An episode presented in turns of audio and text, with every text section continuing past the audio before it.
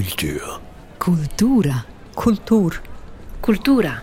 Culture. Kultur. Kultur. Dies ist der Kulturstammtisch. Mein Name ist Eric Facon. Hallo und herzlich willkommen. Freiheit, so heißt unser heutiges Stichwort. Ein großes Wort mit großer Bedeutung. Und wir wollen bereits zum dritten Mal über diesen Begriff reden, nachdem wir vor zwei Jahren bereits darüber gesprochen haben, mit Abständen. Damals befanden wir uns zum ersten Mal im ersten Lockdown, beim zweiten Mal im zweiten Lockdown. Die Covid-Pandemie war einmal neu. Nachher hatten wir uns schon ein bisschen dran gewöhnt. Das Maskentragen war aber auch neu, wenigstens beim ersten Mal. Seither sind zwei ereignisreiche Jahre vergangen. Es ist wirklich viel passiert. Anderes ist eben nicht mehr passiert. Und vielleicht kommt es jetzt wieder.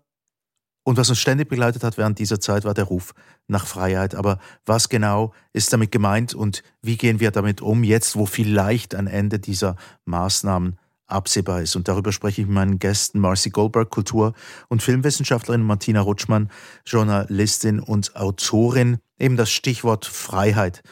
Da möchte ich gerne wissen, was ihr darunter versteht. Ähm, ich fange mal bei dir an, Martina. Was verstehst du persönlich denn unter Freiheit? Persönlich, also wirklich auf mich bezogen, ähm, verstehe ich darunter, dass ich frei bin in meinem Handeln, frei bin im Entscheiden und das bin ich von A bis Z. Also als Beispiel, ich kann selber entscheiden, mit wem ich wo mein Leben verbringen möchte und wie ich das tun will. Ich kann entscheiden, welcher Arbeit ich nachgehen will, wo ich Urlaub mache, ähm, welche Haustiere ich halte, welche Meinung ich vertrete und darf die auch sagen. Das ist für mich Freiheit. Ich habe allerdings auch so ein Bild von Freiheit. Wenn ich das so höre und das so gefragt werde, sehe ich mich äh, in in der Natur, irgendwo an einem Meer, an einem Strand oder auf einem Berg, wo wirklich Freiheit äh, um mich herum äh, sich befindet im Sinne von Weite.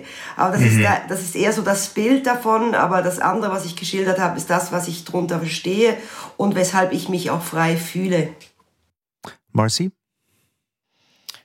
Ja, ich denke, es heißt einerseits eben so frei von Beschränkungen zu leben, sich frei entscheiden zu können, äh, über so Macht über sein eigenes Leben zu verfügen. Das sind so die, die positiven Freiheiten, oder? Und dann gibt es auch die andere Seite von Freiheit, ähm, dass man frei ist, äh, eben etwas nicht zu tun. Man ist frei von Krankheiten, man ist frei von Not und Sorgen und so weiter. Also ich denke, es gibt, es ist ein, es ist ein komplexer Begriff.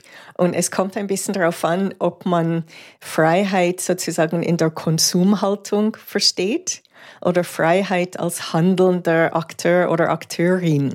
Und ähm, ich denke, ein, ein großes Missverständnis, wir kommen sicher noch drauf, ist die Idee, ähm, dass äh, Freiheit heißt, es steht mir zu, alles zu machen, was ich will, ohne die Konsequenzen zu ziehen. Und das ist ein falsch verstandener Freiheitsbegriff. Das heißt, mit Freiheit kommt auch eine bestimmte Verantwortung. Und Freiheit, das gibt mir eine bestimmte Macht, aber diese Macht heißt, dass ich eben auch verantwortlich bin für, für mein Handeln und für die, für die Konsequenzen, für die Auswirkungen von meinem Tun. Absolut, absolut deiner Meinung, Marci. Das ist ganz klar. Also ich finde, Freiheit ist nicht einfach nur der positive Teil, das ist so mit den Rechten und Pflichten. Dasselbe Prinzip ähm, gibt es auch bei der Freiheit. Aber du bist schon einen Schritt weiter beim Gedanken, nämlich beim Thema, was Freiheit, äh, also wie das Wort auch missbraucht wurde. Oder ich denke, du hast das schon etwas aufgegriffen. Und das finde ich auch einen spannenden Aspekt dieser ganzen Geschichte. Dass Freiheit jetzt eigentlich so einen, einen negativen Anstrich erhalten hat in dieser Pandemie, was ich sehr bedauerlich finde. Und auch eigentlich eine Frechheit von denen, die das so ausgenutzt haben.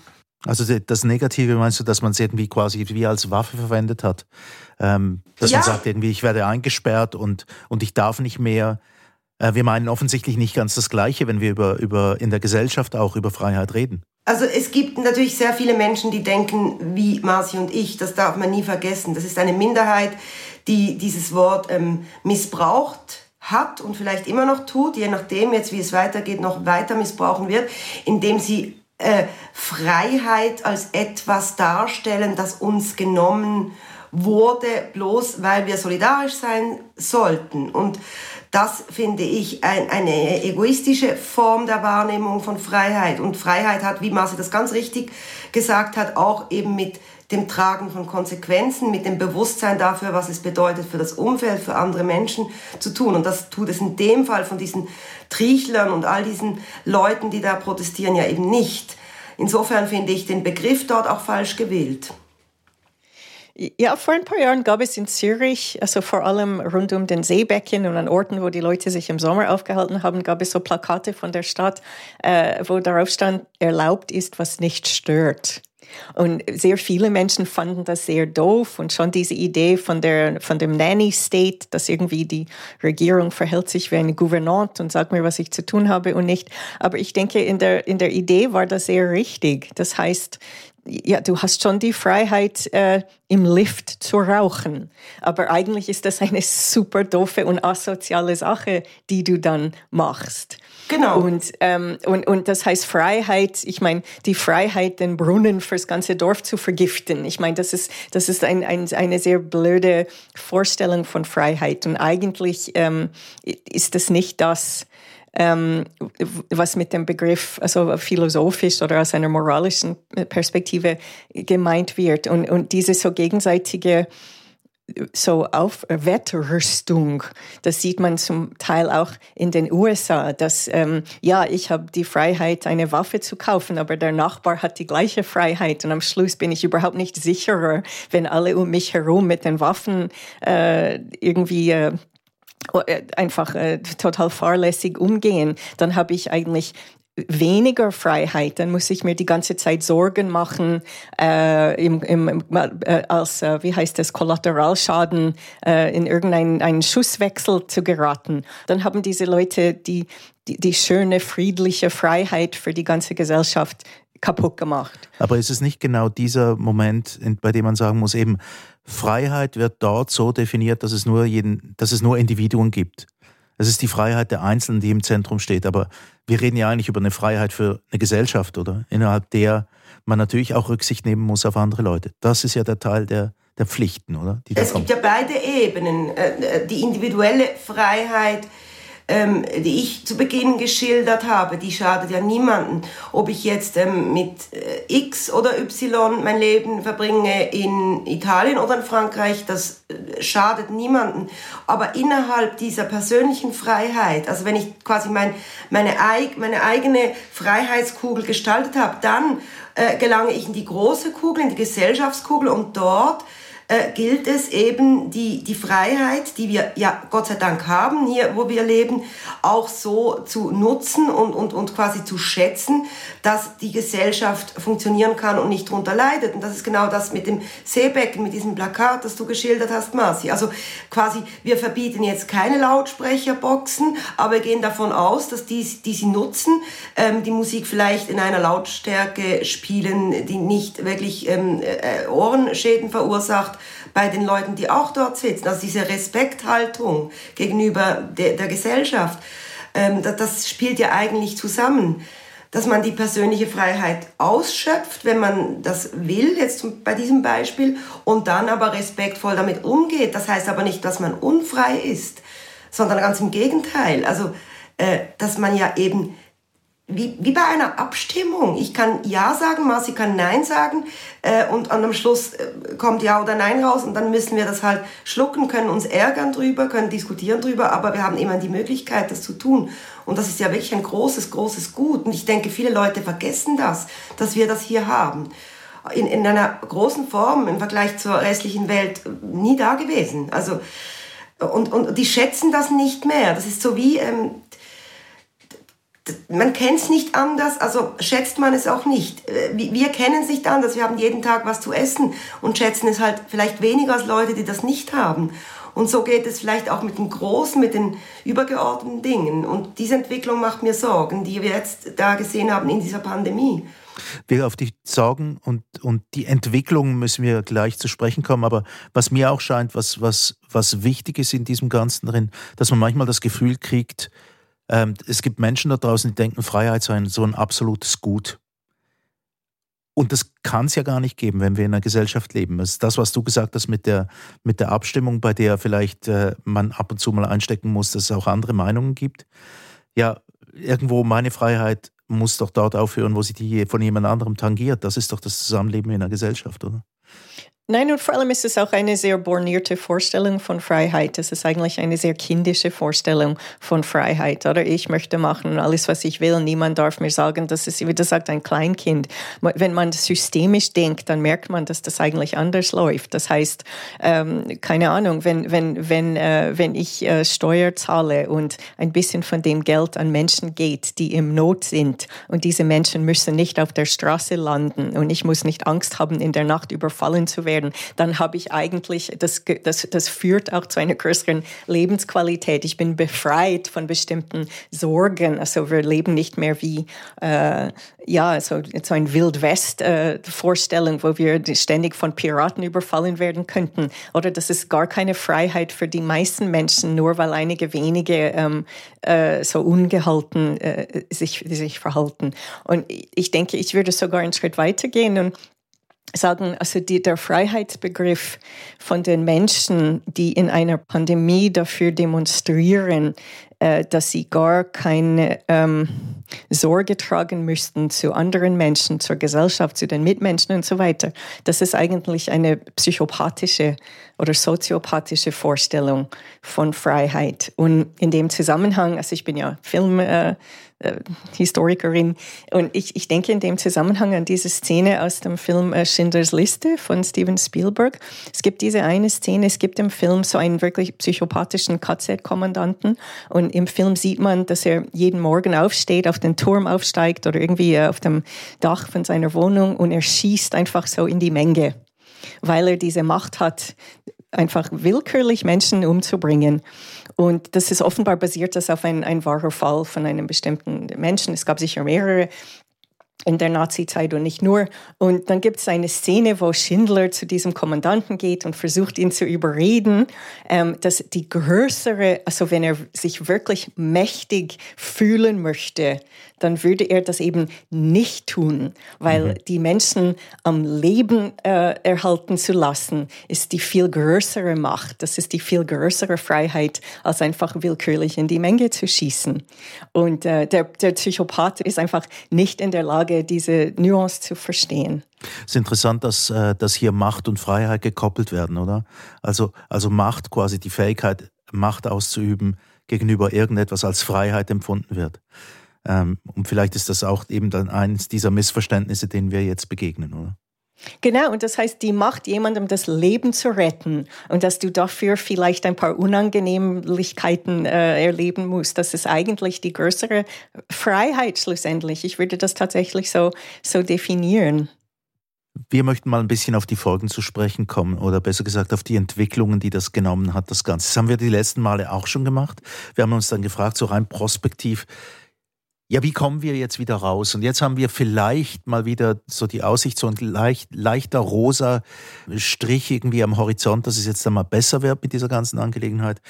Ja, wo haben wir uns denn hinentwickelt?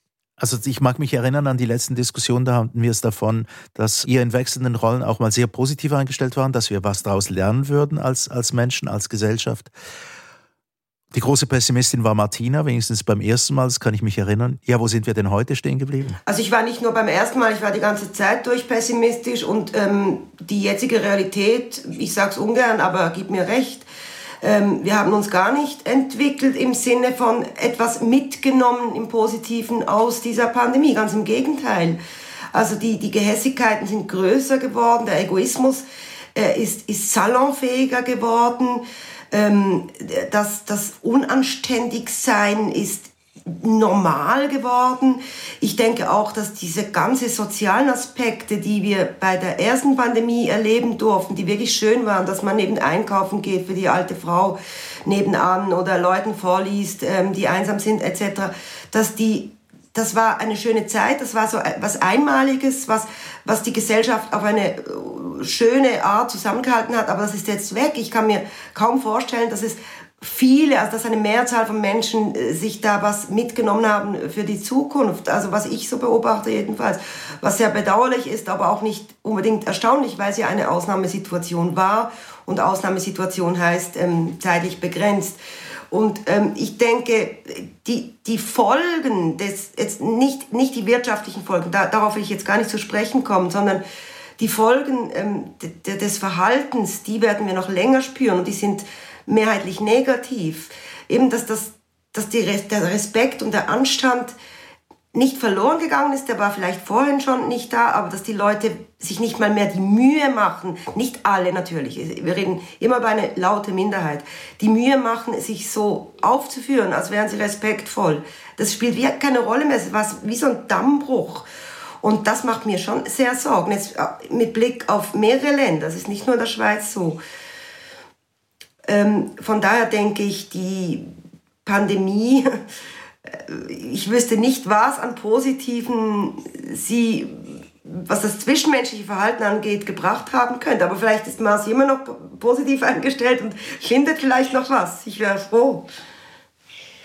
Doch, ich bin vielleicht im, im Vergleich zu dir äh, optimistischer oder ein bisschen weniger ähm, pessimistisch in dem Sinn. Ähm, also ich denke, gell, die Leute, die sich schlecht benehmen, die sind wirklich eine Minderheit, nur sie machen sich einfach bemerkbarer als die anderen. Und ähm, ich denke, was ich beobachte äh, seit Anfang der Pandemie, ist, dass die Mehrheit der Menschen, es sind leider nicht alle, aber sehr viele Menschen haben sich äh, richtig benommen, ähm, äh, heben Sorge für die anderen. Äh, äh, die, die, die meisten tragen eine Maske, ohne zu meckern und so weiter. Und es, die wenigen, die das nicht tun, die fallen natürlich total auf. Also jedes Mal, wenn ich Tram fahre, ich versuche nach wie vor möglichst zu Fuß unterwegs zu sein, aber wenn ich im ÖV unterwegs bin, dann gibt es vielleicht im ganzen Zugabteil oder im ganzen Tram ein oder zwei Menschen, die sich blöd verhalten und worunter einer äh, ersichtlich psychisch krank ist und der andere ist einfach ein Arschloch oder eine Arschlochin. Ähm, und das ist, das ist eigentlich eine, eine, eine kleine Minderheit Freiheit, aber sie, sie machen sich eben bemerkbar. Und das ist eben das Ding mit der Freiheit. Wie gesagt, ein einziger Mensch kann den Brunnen vergiften für alle. Und ich denke, diese Leute, die, die fallen mehr auf.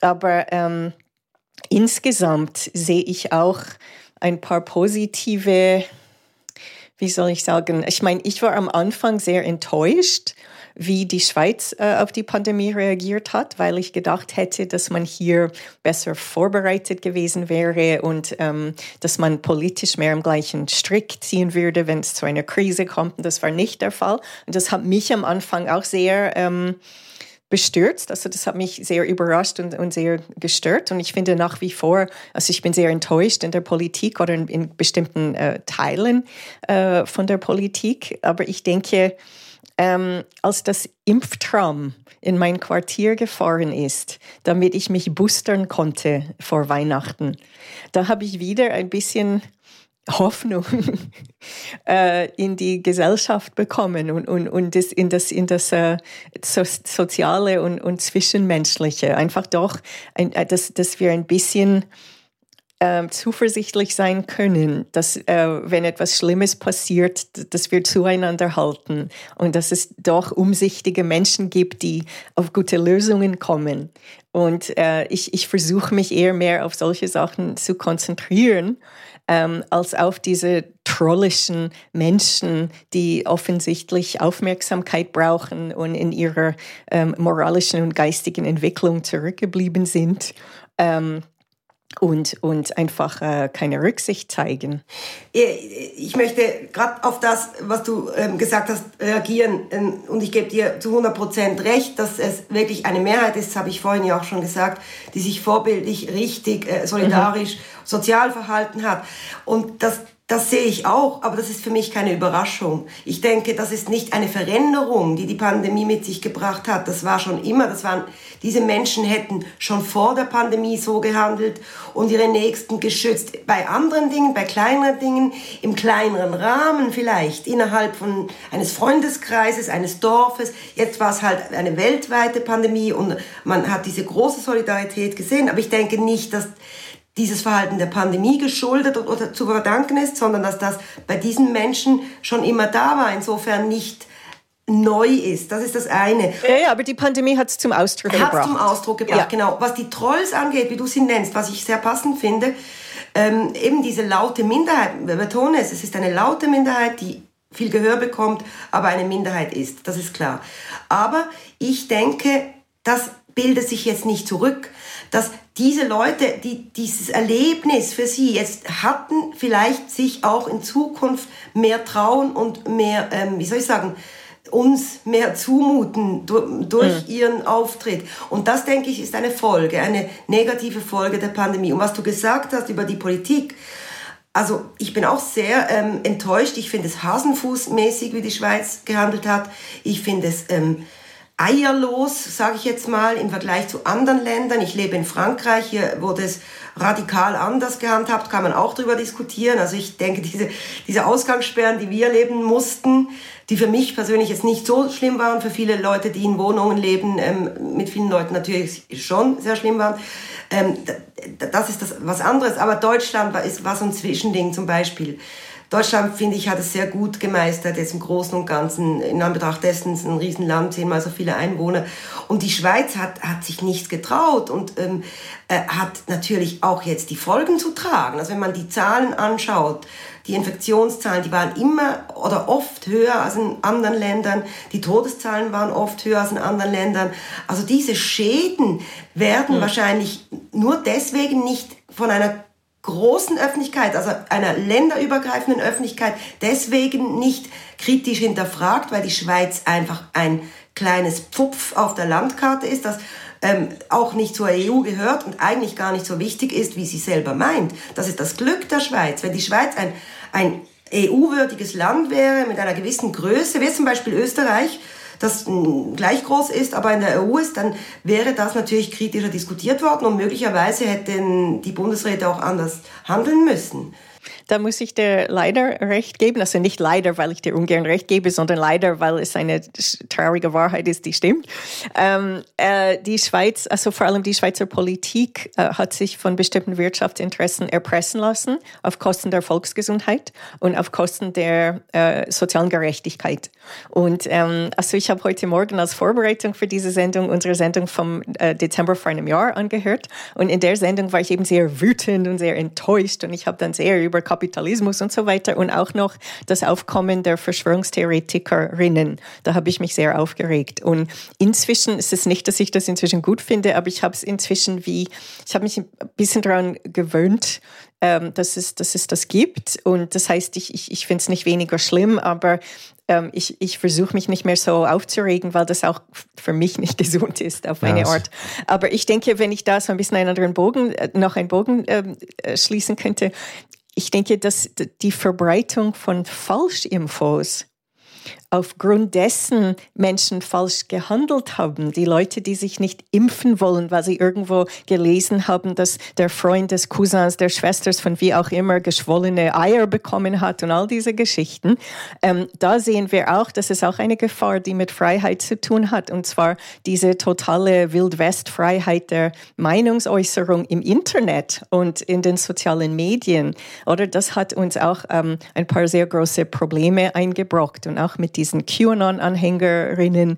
Ähm, das ist, das wäre vielleicht auch ein Thema, das auch zu unserem Freiheitsthema gehört.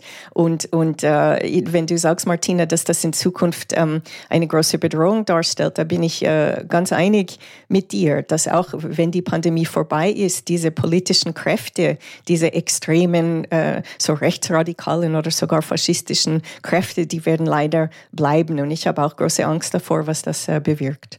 Martina, du hast vorhin von einem Dammbruch geredet und, und Marci, du hast das Wort Ausbruch ähm, verwendet für dasselbe, quasi dieses, dieses wie Aufkommen oder Sichtbarwerden von dieser, dieser Gemeinschaft von Trollen auf der Welt. Ich, ich übernehme jetzt mal dieses negative Wort ähm, von, von euch. Waren denn die vorher nicht da? Hat den, hat den Covid, diese Pandemie, eine Plattform geboten? Ähm, um, um sich wirklich im großen Stile zu verbreiten? Oder überschätzt man das auch? Ich glaube, die waren da, aber die hatten wie ähm, eigene ähm, Themen, eigene Grüppchen. Ähm, eigene Faust im Sack äh, Momente, äh, die haben vielleicht sich äh, abreagiert innerhalb ihres Kreises.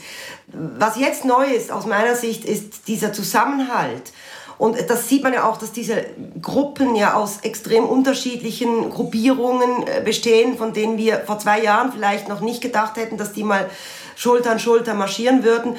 Und die merken jetzt, wir haben da eine Gemeinsamkeit, einen gemeinsamen Nenner und das, warum wir da zusammengekommen sind, spielt eigentlich gar keine Rolle mehr. Also dass Leute, die äh, politisch vielleicht sogar sozial eingestellt sind oder Mitte oder einfach so, wie soll ich sagen, unauffällig äh, mit Neonazis marschieren und sich nicht daran stören oder sich nicht distanzieren, weil sie diesen gemeinsamen Nenner haben. Das sehe ich als große Bedrohung, als dass sie jetzt als große Gruppe da sind.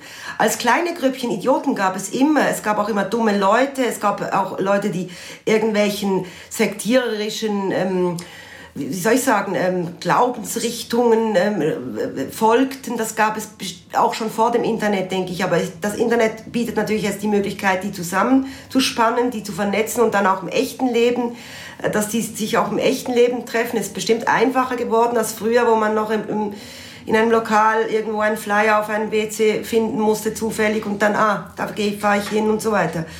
Das, denke ich, ist neu dass dieser gemeinsame Nenner da ist. Und das muss ja nicht unbedingt die, die, die Covid-Pandemie sein, also die, die Maßnahmen, wie Sie es ja nennen, die Maßnahme, die Sie kritisieren, das kann in Zukunft auch was anderes sein. Und es muss natürlich nicht dieser ganze Berg an Leute sein, aber ich denke, die Gruppen sind größer geworden, die Brocken und eben auch die, die Sichtbarkeit und auch dieses, dieses ähm, wir dürfen laut sein. Es passiert ja nichts. Im Gegenteil, wir haben ja Zuspruch. Man sieht ja an den USA. Die USA ist eigentlich Vorbild dieser ganzen Bewegung.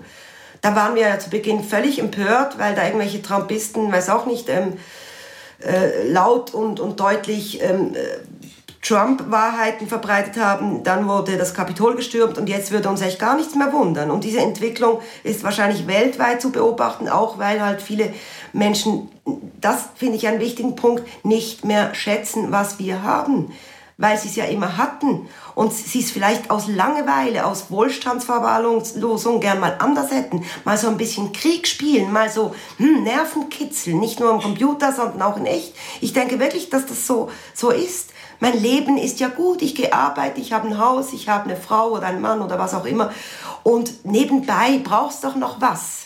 Und ich äh, spüre da so äh, eine Entwicklung, aber das ist wieder sehr negativ, wie immer, wenn wir über dieses Thema sprechen. Von der ich, wie gesagt, Angst habe. Entschuldigung, jetzt habe ich viel zu lange okay. gesprochen. Aber ich glaube, ich glaub, das geht ja dann in die Richtung, wo Leute allen Ernstes behaupten, die Schweiz sei eine Diktatur. Oder? Also es geht ja in die Richtung von dem, was du sagst. Ja, das ist aber ein Witz. Also ich, ich denke, wer das wirklich glaubt, ähm, das ist, glaube ich, wirklich eine ganz, eine Minderheit der Minderheit. Also, also jeder, ich, ich jeder Mensch, der einigermaßen gerade ausdenken kann, weiß, dass die Schweiz keine Diktatur ist. Das weiß, glaube ich, wirklich jeder. Ja, das weiß man schon. Nur habe ich es öfters mal gesehen bei den Argumenten äh, im Austausch, auch auf Facebook von Leuten, die ich offensichtlich halt auch kenne, die dann plötzlich irgendwie von diktatorischen Zügen der Schweizer Politik reden und so weiter und so fort. Ja, Marci? Äh, ja, jetzt ist sehr viel gesagt worden und ich möchte auf ein paar Sachen ähm, reagieren. Also zunächst einmal die Leute, die die Schweiz für eine Diktatur halten oder meinetwegen auch die USA, Deutschland, all diese Länder. Also das sind Leute, die dringend Nachhilfeunterricht in Geschichte brauchen. Und ich finde es auch, es ist ein Hohn, oder? Dass Leute, die tatsächlich äh, Diktaturen äh, erlebt haben oder Faschismus und, oder ähm, die Leute, die sich mit Anne Frank und mit äh, Nazi-Opfer vergleichen, weil sie äh, eine Maske tragen müssen und so weiter. Ich meine, das ist unsäglich, das ist mhm. doof, das ist wirklich blöd. Aber äh, zur, um zur Frage zurückzukommen, ob es diese Leute auch schon vorher gegeben hat. Ich denke, es lohnt sich auch ein bisschen zu unterscheiden zwischen so verschiedenen Kategorien oder verschiedenen Typen. Ich meine, eben die Leute, die im Lift geraucht haben, die gab es immer. Ähm, aber äh, der Unterschied ist, ähm, also die Nachbarn und Nachbarinnen, die einem das Leben ein bisschen schwer gemacht haben, es war nicht, es ist nicht so schlimm, wenn jemand im Treppenhaus raucht, wo es keine Lüftung gibt, äh, oder wenn jemand um drei Uhr morgens sehr laut Musik spielt. Also die Sachen sind ärgerlich, sie machen das Zusammenleben schwer, aber sie gefährden nicht meine Gesundheit. Und jemand, der sich weigert, äh, in einer Situation mit einer schlechten Lüftung bei einer Pandemie eine Maske zu tragen, das hat wieder eine andere Bedeutung und rum diese Menschen, die keine Rücksicht nehmen wollten oder die so äh, rebellisch äh, tun äh, wollten und und und ähm, dass die sind einfach eine größere Gefahr geworden in einer Zeit, äh, wo es eine infektiöse Krankheit gibt, die durch die Luft äh, übertragen wird. Ähm, also ich, ich denke, das ist das eine. Das andere, was ich merke und was mich sehr beschäftigt seit Anfang der Pandemie, das sind Menschen, die es eigentlich gut meinen. Das sind so naive Menschen, wo das kritische Denken fehlt Und sie meinen, also das ist eben das, was so paradox ist, sie meinen mit ihrem absolut asozialen und verrückten Tun etwas Gutes zu tun. Oder das ist wie diese Menschen, die überzeugt sind, ähm, dass es in den USA eine große Verschwörung gibt, dass äh, die Demokratische Partei Kinder frisst. Mhm. Äh, und, und, in der Kindersklaverei äh, involviert sind. Und ähm, also ursprünglich gab es diese Geschichte, diese Pizzagate-Geschichte. Ja, ich wollte gerade sagen, die Pizzeria, genau. Genau, oder? Einer ist durch die halbe USA nach Washington gereist, um ein, alleinhändig eine Pizzeria zu stürmen, weil er gelesen hat, dass im Keller dieser Pizzeria ähm, Kinder von Hillary Clinton gefangen gehalten werden. Und äh, diese Pizzeria hat gar keinen Keller und so. Und dieser Typ ist einfach mit seinem, äh, mit seiner, äh, wie heißt es, AR-15, oder? Mit dieser automatischen Schusswaffe dort aufgetaucht, ist ein bisschen in die Gegend, hat ein bisschen in die Gegend äh, herumgeschossen und ist dann verhaftet worden. Das war das eine. Ich habe letzte Woche in der New York Times gelesen, dass ähm, eine Natur, ein Naturschutzgebiet äh, an der Grenze zu Mexiko geschlossen werden musste. Das ist ein Gebiet, Sie nennen das The Butterfly Center. Das ist ein Gebiet, wo Sie schauen, dass viele Schmetterlinge ähm, kultiviert werden können, um verschiedene Arten äh, zu retten dieses Zentrum, weil äh, in diesen rechten Verschwörungskreisen zirkulierten Gerüchte, dass dieses Zentrum, also das mit den Schmetterlingen, das sei nur äh, so eine Fassade und dass eigentlich äh, dieses Zentrum eigentlich auch in Kinderhandel verwickelt ist. Und das Zentrum musste schließen, weil in letzter Zeit jeden Tag total aufgebrachte, bewaffnete, extrem dumme Menschen dort auftauchen und das Zentrum bedrohen. Und jetzt mussten sie das Zentrum schließen. Und äh, das ist dann, das sind Phänomene, mit denen wir jetzt konfrontiert sind.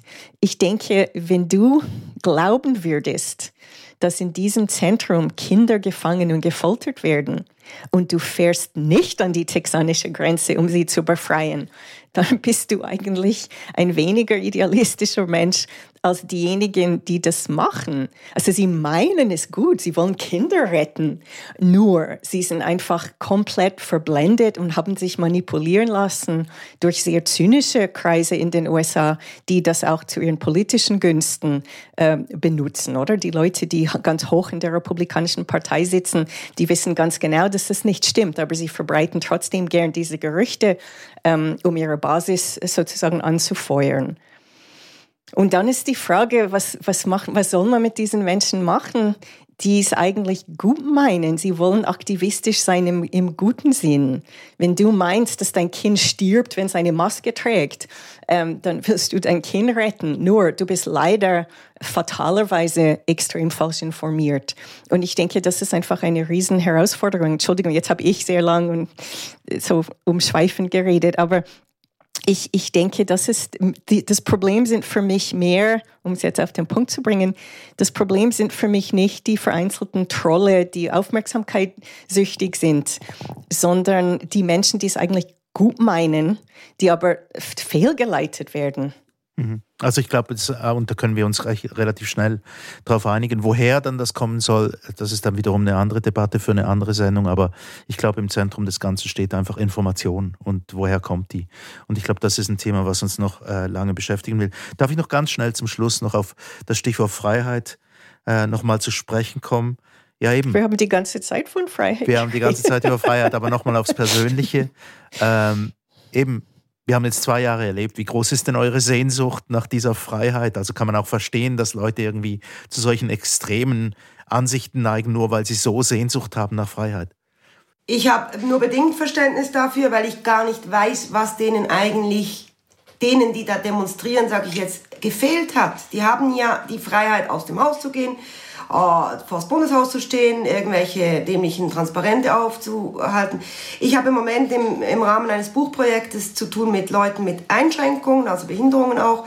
Und habe da unter anderem eine Frau getroffen, die blind ist und im Rollstuhl sitzt und deren ähm, Wochenhighlight die Blindengruppe war. Da wurde gezeichnet mit Hilfe von Leuten, die Hand geführt und das war immer so ihr Lieblingsnachmittag. Und seit zwei Jahren darf sie wegen der Pandemie dort nicht mehr hin und vermisst das sehr.